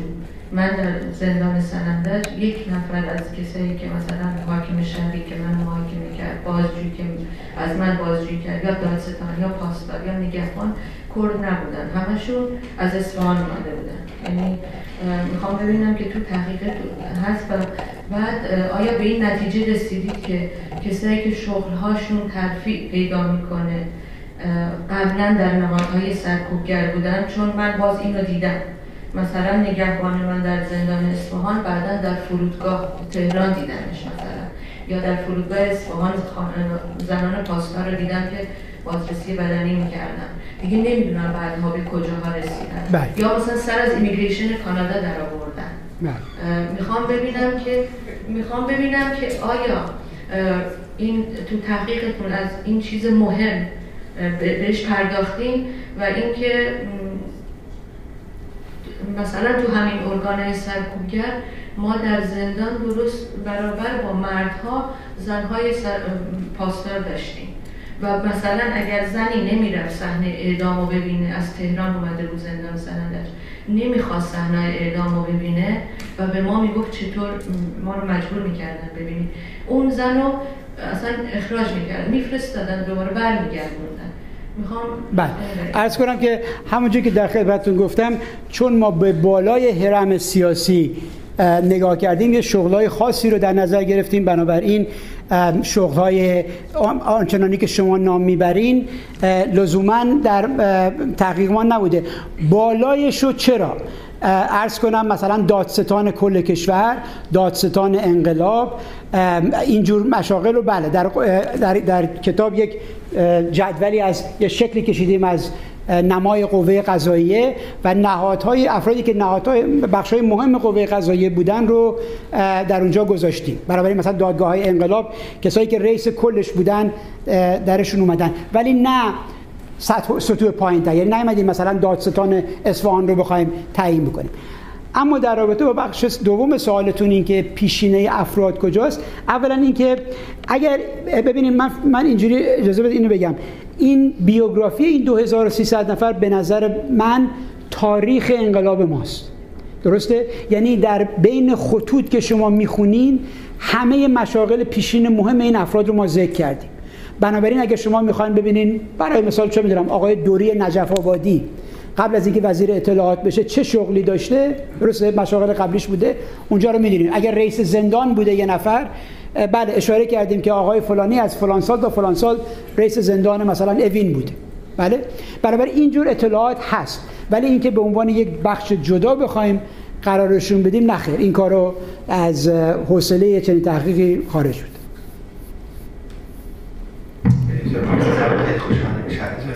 امیدوارم در آینده بخش مهاجرت به کانادا هم در مورد این افراد چند درصد مهاجرت کردن سوال من خواستم که آیا شما این کار انجام دادین یا در آینده انجام خواهید داد؟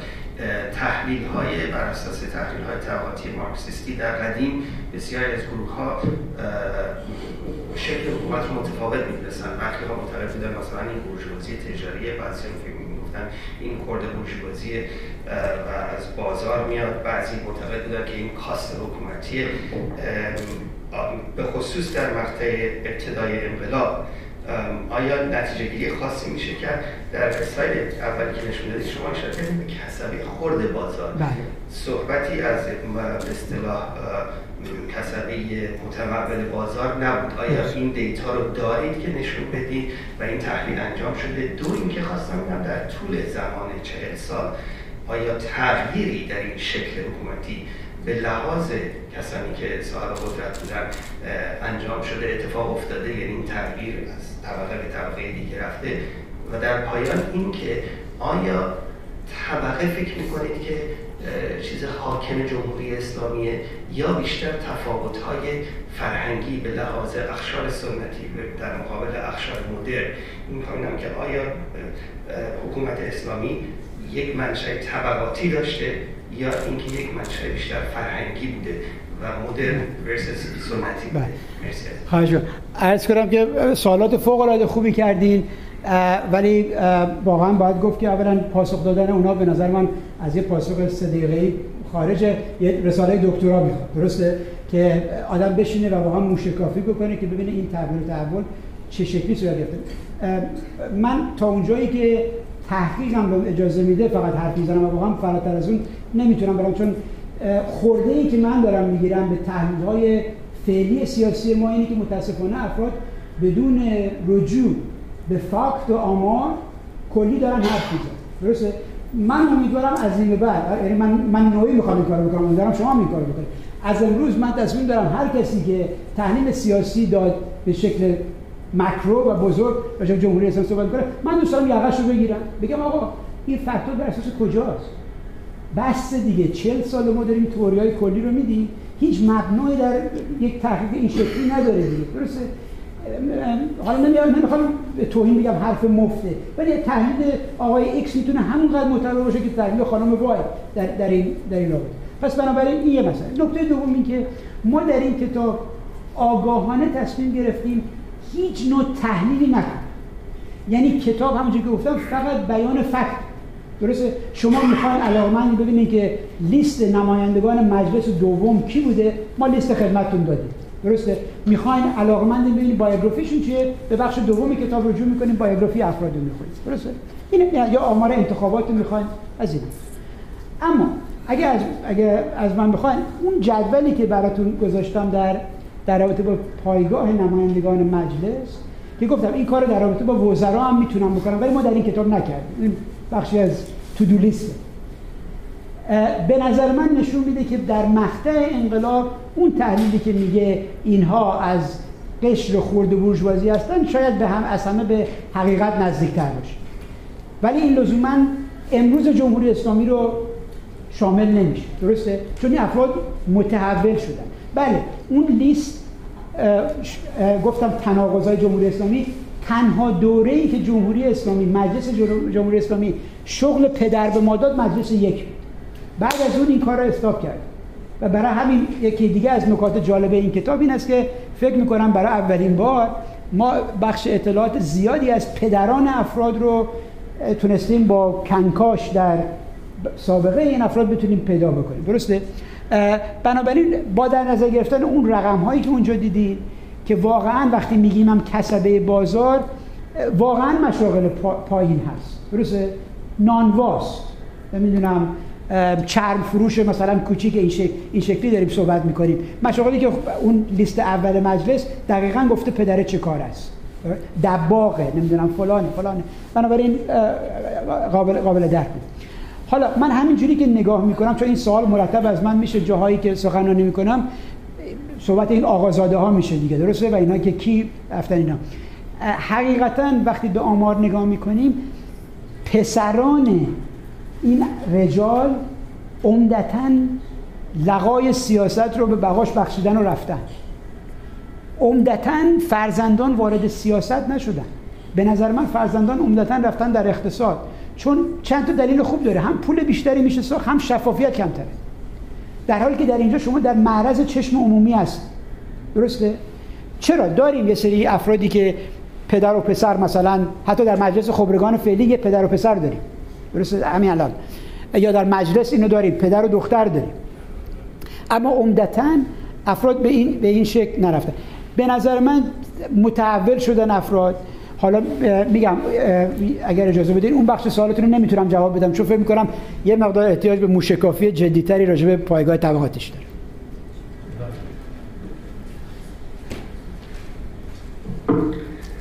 با تشکر از بحث بسیار ارزنده جنابتون و تحقیق علمی و عینی و مسترد که ما از ذهنیت ها میاره بیرون و پایان بده بسیاری از نظرهای ذهنی ما یه سوال من داشتم که اون مقوله بندی و طبقه بندی که آماری انجام شده و مستند اون بخشی که دوچار ابهام میشه شما بالاخره چه تصمیم گرفتید مثلا آقای علی کردان رو در جمع تحصیلات با چه مدرکی شما لحاظ کردید؟ ایشون مدعی دکترا بودن بعد معلوم شد فوق لیسانس هم ندارن بعد بله. لیسانس دارن. اونم نداشتن. درست. یا مثلا در رژیم پیشین جناب از شخصیت جنجالی دکتر مزفر بهایی کرمانی. این رو استاد عزیز من دکتر غلام حسین استادی گفتن که ایشون دکتران ندارند. و از این ممنون بله بله. این بخش خواستم خیلی ممنون. بله خواهش می‌کنم. لطف عرض کنم که ام ام بله این یه مسئله واقعا کلیدی بود. ببینین ما چند تا کار تونستیم بکنیم بعضی کارها هم نتونستیم برای کسانی که مدرک در خارج از کشور گرفته بودن می‌تونم بگم برای اکثریتشون. من رجوع کردم به سالنامه هایی که لیست تست دکترا رو میده در دانشگاه های امریکا، فرانسه، انگلیس و آلمان. و در اونجا خیلی از این اطلاعات مشخص شد. ادعایی که بعضی از افراد می‌کردن راجع به مدرک داشتن دروغ بود و نه برای مثال آقای بنیصد که دکتر بنیصد هست بنده رفتم با ایشون مصاحبه کردم در فرانسه و در روی رو بهشون گفتم که آقای بنیصد شما مدرک دکترا نداری؟ و ایشون قبول کردن گفتم بله من در اونجا تحصیلاتمو کش می‌دادم که به انقلاب خورد فلان که می‌خواستم از فرانسه بیرونمون نکنم ولی من تحصیلات اینجا تمام نکردم. ولی در ایران به من گفتن دکتر بنیصد ما تا, تا اونجا که شده اطلاعات چک کردیم. درسته؟ من مثلا من شخصا به office registrar بعضی از دانشگاه زنگ زدم و اطلاعات افراد چک کردم. آقای ولایتی برای مثال. ایشون می‌گفتن که مدرک گرفتن از دانشگاه جانز هاپکینز در بالتیمور که یکی از مهمترین دانشگاه‌های پزشکی هستن. بنده زنگ زدم به دانشگاه جانز هاپکینز و پرسیدم که آقای ولایتی چه مدرکی از دانشگاه شما گرفتن؟ ایشون گفتن که رفتن به رکوردش نگاه کردن گفتن ایشون اومدن یه دوره سه ماهه در دانشگاه ما گذروندن و هیچ مدرکی از دانشگاه جانز هاپکینز نگرفت. درسته؟ دورایی بودن که پزشکا برای مدت موقتی می اومدن ایشون هم اومده استفاده در رابطه با افرادی مثل آقای کردان و غیره هم بله چون وقتی مشخص شده که مدرک نداره ما اینها رو منظور نکردیم در اینجا. عرض کنم که ولی اونجایی که مشکل برخوردیم این است که وقتی یه نفر میگه که من مدرک فوق لیسانس دارم از دانشگاه تربیت معلم و هیچ جایی برای من نوعی که در خارج نشستم و ایران هم نمی‌تونم برم وجود نداره که بدونم بنا آیا واقعا در دانشگاه تربیت معلم ایشون لیسانسش گرفته یا نه. بنابراین ما اونجا استناد کردیم به اون چیزهایی که افراد از خودشون ذکر کردن. می‌تونه اشتباه باشه. درسته؟ ولی راهی دیگه نداشت. حالا در رابطه با بخش دیگر سوالتون این که چه شکلی اطلاعات ناقص رو می‌خواین کامل بکنیم ارز کنم که این سوال بسیار بسیار مهمی است و واقعا دل مشغولی فعلی بنده. ببینین این کاری که ما کردیم واقعا حقش این بود که به جای کتاب به شکل یک وبسایت در اینترنت بیاد بیرون که افراد بتونن این اطلاعات رو دسترسی پیدا بکنن و اطلاعاتی رو که ما نداریم اونایی که اطلاعات دارن لطف کنن و بفرستن. هنوزم حقیقتا این برنامه مونه اگر من به یک ایرانی پولداری بتونم معرفی بشم و ما بتونیم یه پولی بگیریم برای جناب؟ فکر می‌کنم صد هزار دلار. چون اینم اینم به الکی نمیگم. چون من برای این برای این پروژه من از U.S. Institute of Peace 80 هزار دلار پول گرفتم که computer programmer رو اینا hire کردم که این کار انجام بدیم. 100 هزار دلار ما احتیاج داریم که این database هر چی که اینجا دیدین رو بتونیم ببریم روی اینترنت و به افراد اجازه بدیم که این اطلاعات رو بتونن برای مثال تقاضای query بکنن. درسته؟ مثلا یکی علاقمند ببینه که نسبت نمی‌دونم نمایندگان استان خوزستان با فلان چیز چیه؟ درسته؟ ما این این تو در برنامه کامپیوتری که نوشته شده امکان یه چنین کارهایی وجود داره. ولی ما نمی‌خوایم این یه ویکیپدیا بکنیم که یه نفر بره اطلاعات رو خراب بکنه تمام منزلت کار از بین بره. درسته؟ پس بنابراین باید یه شسته رفته باشه و یه کنترلی روی این داشته باشه. امید این هست که وقتی یه چنین کاری شد اطلاعاتی که ناقص هست رو برای مثال فرزندان این آقایون درسته؟ یا آشنایانشون یا افراد دیگه که به هر شکلی اطلاعات رو همکارشون بودن می‌تونن این اطلاعات رو در اختیار بذارن که ما بتونیم این چیز رو کامل بکنیم. این حقیقتا قصد بعدی ما هست برای ادامه این پروژه.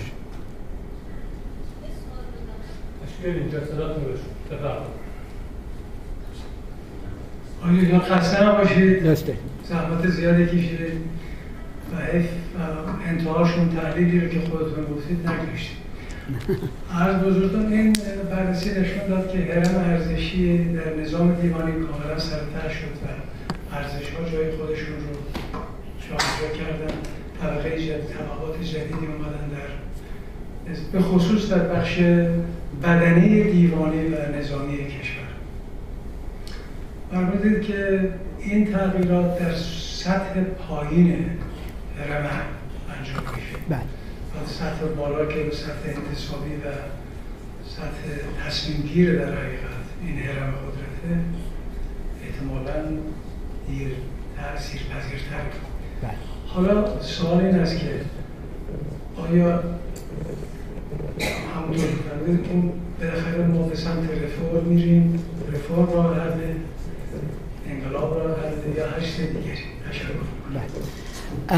از کنم بازم اینم میگم اینم از سوالای سخت خواهد شد.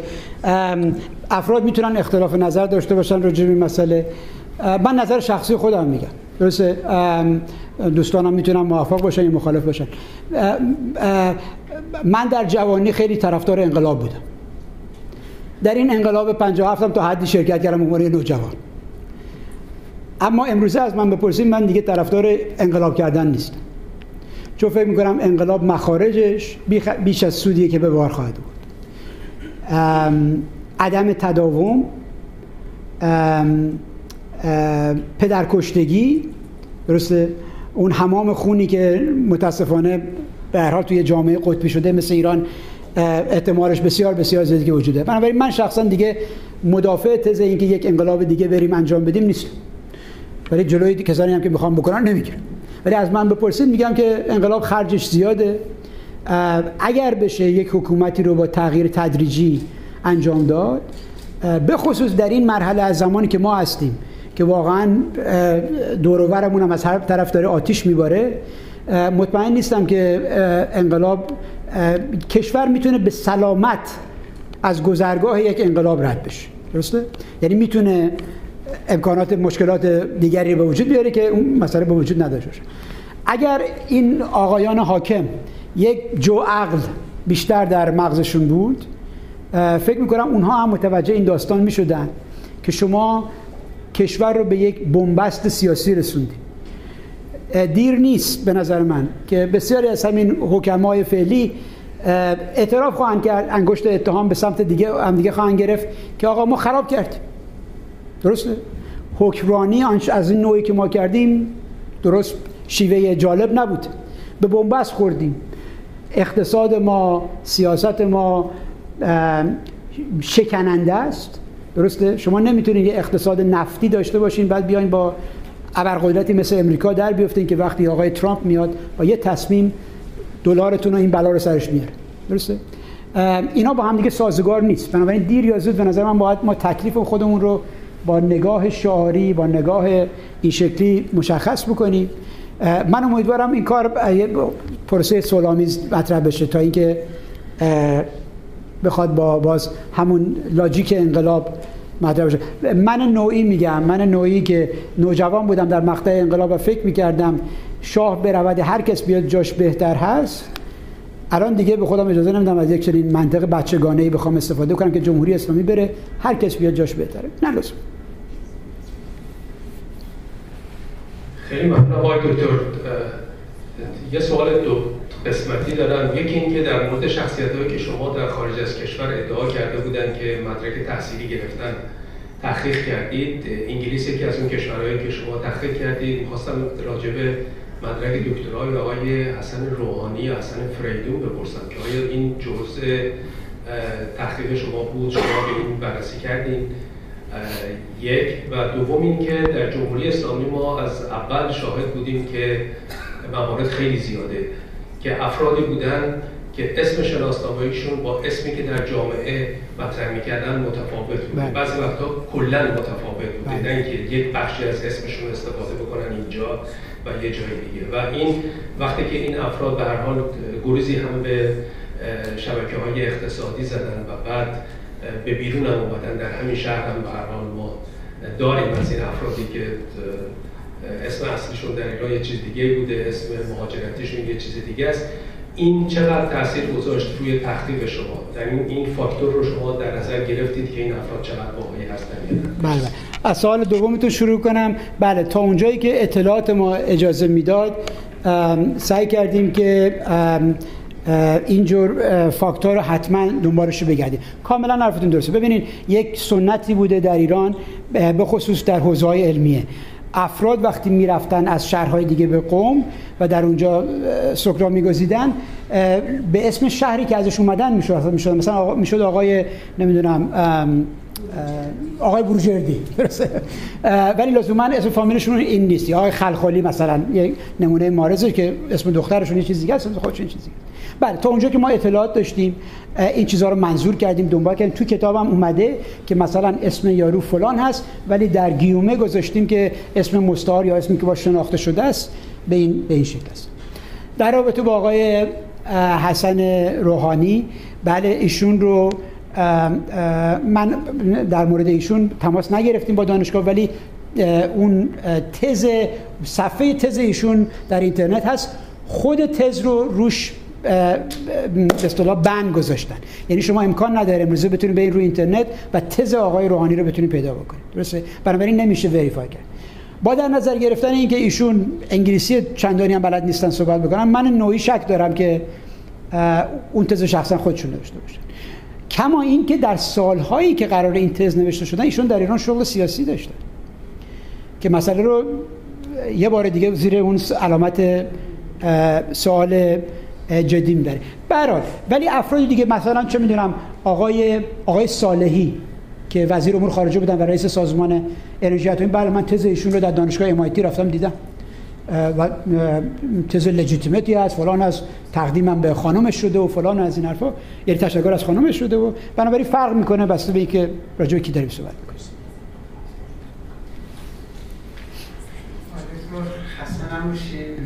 خیلی ممنون. من سوالم درباره این بود که این 2300 نفر بودن رجال سیاسی که آموزیم خب طبیعتا اونایی که ظاهرا گفتیم که بیش از 80 درصدشون هنوز زنده هستن. اونایی که تا حالا موندن در اسنای کار خیلی عوض شدن. یعنی هم نسبت به شیوه حکمرانی خودشون ریشه های انقلاب ضرورت انقلاب تعملاتی داشتن و بعضا هم مطالبی رو نوشتن. من می‌خواستم ببینم که آیا هیچ در database شما یه bibliography فراهم شد از دست کم سه گونه کتاب. یکی خاطرات اینها یعنی از این 2300 نفر چند نفر خاطره نویسی کردن در این چهل ساله دوم کتاب هایی که اینها خب اینا از حوزه مختلف اومدن ولی خب لابد کتاب هایی هم درباره شیوه حکمرانی نوشتن. یعنی مثلا آنچه به سیاست از نظریه سیاسی گرفته تا مثلا ممکنه که درباره امر واقع سیاسی باشه. این هم یک ژانر دیگه از کتاب ها می‌تونه باشه. ژانر سوم احتمالا رساله ها نه اینکه کتاب که من تو ذهنم نمیاد کسی به اون صورت نوشته باشه ولی رساله های بازندیشانه و احتمالا انتقاد از خوده که بعضی ها دارن خب شاید یکی از معروفترینشون کار آقای منتظریه که در بندهای مختلف اشتباهات خودش رو گفت. کما اینکه از مثلا 1367 در مصاحبه‌ای که با ظاهرا آقای مزفر داشت در زمان قائم مقامی رهبری در ده سالگی انقلاب یه فهرستی از اشتباهات انقلابیان رو گفته بود. من می‌خوام ببینم که این تعمل و بازندیشی در انقلاب اسلامی و شیوه حکمرانی از زبان این 2300 نفر دست کم الان یک بیبلیوگرافی فراهم شده یا اینکه در نظر داریم که فراهم کنیم. خب بعد متریالش واقعا برای یک نوعی از روایت از تاریخ جمهوری اسلامی خیلی فکر کنم راهگشا خواهد ارز کنم که بله در پایان این کتاب ما بیبلیوگرافی رو که بخش زیادی از بیبلیوگرافی که استفاده کردیم اومده و بخش زیادی که از این کتابایی که در اینجا درد شده ببینید خاطرات مرکز نشر انقلاب اسلامی یکی از کارهای جالبی که کرده این که رفتن و یا مصاحبه کردن یا زندگی این افراد رو نشستن نوشتن من حداقل 150 تا از این نوع. بیبلیوگرافی خاطرات و زندگی نامه ها رو در کتابخونه خودم جمع کردم. درسته؟ که اطلاعات خیلی از این افراد هم در اونجا اومده. یا مثلا فکر کنین بیش از ده جلد از خاطرات آقای هاشمی رفسنجانی یا مثلا خاطرات آیت الله منتظری رو ما صفحه به صفحه ورق زدیم. اگر آقای رفسنجانی اشاره به یک فردی کرده در یکی از این کتاب های خاطرات اون برای من مهم بوده چون تاریخش مثلا می‌خواستم. درسته؟ بنابراین اونها رو همه رو ما توی این بیوگرافی افراد گذاشتیم. درسته؟ ولی بخش دیگر سوال شما رو اینی که افراد آیا بازنگری کردن و ما آیا به دنبال این گشتیم به هیچ وجه. چون همونجوری که گفتم ببینین این کتاب قرار نبوده چیزی به غیر از آمار و ارقام یا زندگی نامه ها رو مرای بکنه. برای مثال ما نرفتیم بیایم بررسی گفتمان بکنیم. ببینیم یه نفر که نماینده مجلس بوده در مذاکرات مجلس چه حرفی زده. من می‌تونم دانشجو دکترا بفرستم این کارو بکنه کدش هم بکنه که آقای X که نماینده بوده در مجلس چی گفته؟ درسته مذاکرات مجلس تمام مذاکرات مجلس شورای اسلامی هم روی وبسایت بود البته الان برش داشتن ولی روی سی دی از من دو تاش تو office هم هست و غیره. بنابراین میشه این کارا رو بخوایم انجام بدیم. ولی چون دل مشغولی ما این مسئله نبوده که افراد آیا انتقاد به خود کردن یا نه درسته ممکنه در بایوگرافیشون نوشته باشیم که آقای فلان مثلا حالا زندان شد در جمهوری اسلامی. درسته؟ به خاطر هر دلیلی. یا آقای قدساده اعدام شد به این دلیل فلان نفر ولی نرفتیم دنبال انتقاد از خودشون بگردیم. بله. لطفا بلند صحبت بررسی آماری رو کردیم که چقدر از این رجل سیاسی به چه قومیتی توی ایران؟ بله عرض کنم که ای کاش. ای کاش می‌شد سوال بود که بررسی آماری کردیم که این آدم های سیاسی حاکم به چه اقوامی گروه های قومی تعلق داشتن؟ متاسفانه این کار امکان پذیر نیست. به این دلیل که در اطلاعاتی که از افراد درج میشه نه در شناسنامه افراد درسته؟ چنین چیزی وجود نداره. و شما از لحاظ علم اجتماعی هم یک اشتباه فاحش هست که اگر مکان تولد رو درسته به عنوان مبنای اتنیسیتی افراد بخواید در نظر بگیرید چون همونجور که می‌دونیم خیلی افراد کارمند دولت بودن این ور فرستاده شدن. بنابراین یه نفر که رفته کردستان به معنی کرد بودنش نمیشه. در, در دولت ایران هم متاسفانه این آمار رو نمیدن. حالا یکی از دوستان به من می‌گفت مطالعاتی که برای خود حکومت هست دارن که چه درصد مثلا جمعیت ایران سنی هست و غیره غیره. ولی بریک داونی رو که برای محقق لازمه که شما بتونین مثلا ببینید که آقا بافت فلان شهر چه درصد مثلا سنی هست؟ نیست. من یه نمونه جالب براتون بگم که برای خود من خیلی اول عجیب بود. بعد البته منطقش مشخص شد ببینین علاقه من بودم من به استان سیستان و بلوچستان. درسته؟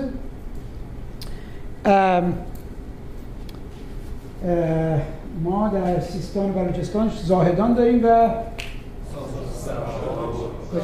زابل خب ببینید شما زاهدان مرکز استانی درسته؟ انتظار داریم که خیلی خوب مثل بقیه استانهای ایران افرادی که از زاهدان اومدن توی این مدار قدرت باید تعدادشون زیاد بشه ولی زابل بیشتر از زاهدان. و من اول اینجوری می‌کردم که چه خبره؟ این تفاوت لزوما مثلا اهواز آبادان نیست. چرا زابل بیش از زاهدان چیز داره؟ بعد که صبح رفتیم تحقیق کردیم که بله برای اینکه زابل شهر شیعه نشینه عمدتا و زاهدان سنی است. درسته؟ و بنابراین در جمهوری اسلامی چون شیعه بودن امتیازی حساب میشه می‌بینیم که افرادی که از زابل اومدن برای برای می‌خوام بگم که اگر ببینین اگر اطلاعات بیشتری حکومت در اختیار محققین میذاشت. این شفافیت وجود داشت. ما می‌تونستیم خیلی کارهای جالبتری از این که ما اینجا انجام دادیم انجام بدیم در رابطه با این مسائل. ولی متاسفانه حداقل در این مرحله از زمان به خاطر کمبود اطلاعات نمیشه کار من دوباره طور اول شروع می‌کنیم بعد دوباره مثلا یه سوال تقریبا در با نوع تحلیلتون دارم و نوع برداشت شما از فعالیت روشنگری خارج از ایران. شما خیلی ساده گفتن ایشون پرسیدن چقدر پول نیاز داریم شما گفتین 100 هزار دلار. و 80 هزار دلار هم از دانشگاه سیراکیوز بله. یکی از کارهایی که جمهوری اسلامی می‌کنه برای بدنام کردن فعالیت روشنگرانه مثل شما اینه که میگن اینا از خارج دارن پول می‌گیرن. مثل شما آقای میلانی خیلی بله. آقای خارجی این تسری پیدا کرده تو ما هم. تو کسایی که خارج از کشور هستن هم واقعا فکر می‌کنن که شما دارین پول از اجانب می‌گیرید. شما با این چجوری برخورد می‌کنیم چجوری deal می‌کنیم و وقتی که شما مثلا fundraising می‌زنید برای کارتون که 100 هزار پول نیاز دارین چه پردیکشنی داریم که آیا کسی کمک می‌کنه؟ از ماها از منی که بیرون هستم تا حالا اونایی که داخل هستن. من نمی‌خوام خودم مستثنا بله. تو این فعالیت ها من می‌بینم که واقعا کم ما داریم کمک می‌کنیم بیرون از ایران. درست. یه خورده بررسیش بکنیم جامعه شناسی شده. عرض کنم که بله من من همونجوری گفتم اینو هیچ ابایی ندارم هیچ جایی بگم. گفتم در این کتاب ما هیچ اطلاعات سری نیست و هیچ سری هم در رابطه که پولش از کجا اومده نیومده. من 80 هزار دلار از US Institute of Peace گرفتم یه پروپوزال نوشتم اونا هم تاییدش کردن گفتم من می‌خوام یه چنین کاری بکنم. نمی‌دونم بیش از ده دوازده سال پیش یه چنین کاری شد. بعدش هم یک خانم امریکایی که مدتی از عمرش رو در ایران گذاشته و عاشق ایران هست ایشون هم با من دوست شخصی دارن ازشون تقاضا کردن 20 هزار دلار هم ایشون دادن که ما تونستیم خرج این کتاب رو که ناشر می‌خواست قیمتش رو 110 دلار بکنه ما یه پولی به ناشر دادیم که قیمت کتاب بکنه 70 دلار که مردم بتونن بخرن. درسته؟ بنابراین این از مثلا بقیهش از یا پول جیب بنده اومده یا از بودجه تحقیقاتی که دانشگاه سیراکیوس در اختیار استاداش قرار. بنابراین این مسئله. حالا هم که میگم هیچ ابایی نداریم. ما هر کسی حاضر باشه پول بده ما این اطلاعات رو می‌ذاریم روی وبسایت و میگیم که آقا یا خانم فلان هم پول داده. ضمن اینم بگم به غیر از این کتاب من یک جای دیگر هم درست یادم روی اینترنت که الان می‌تونیم بریم ببینیم. به اسم ایران دیتا پورتال. درسته؟ با یه همکارمون یه خانم آلمانی اصل ما این کاری کردیم. بیش از هشت سال پیش یک پورتالی درست کردیم که آمار و ارقام راجع به ایران هست. یا مثلا فکر کنین قوانین کار ایران رو ترجمه کردیم. یه عالم آماری که نه البته اینها ولی که اینها هم میره خواهد رفت اونجا. اونها رو گذاشتیم اونجا. درسته؟ اون سایت ما ام- امروزه ماهی چهار هزار تا ویزیتور داریم. و جالبه بدونیم بعد از امریکا دومین کشوری که به اون سایت ارائه می‌کنن برای اطلاعات از ایران. چون ما Google Analytics داریم و دنبال می‌کنیم که از کجا میان. و امریکا و ایران دو تا کشوری هستن که اونجا هست خب ما برای اون پروژه هم نمی‌دونم 140 هزار دلار از Social Science Research Council پول گرفتیم. من, من از هیچ جایی ابا ندارم پول بگیرم چون چیزی برای پنهان کردن نداره. حالا می‌خواد اجنبی باشه می‌خواد ایرانی باشه می‌خواد کره ای باشه. بله. پول بدن ما تحقیقمون رو بکنیم. Everything is fine. As long as there is no چی میگن شرطی بهش اتچ نباشه درسته؟ سپاس فراوان از شما دکتر بورجردی خسته نباشین.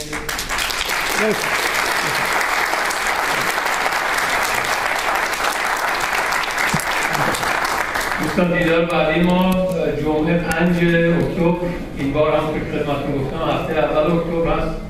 خانم مهرنگیز کار صحبت می‌کنم. شب شما خوش.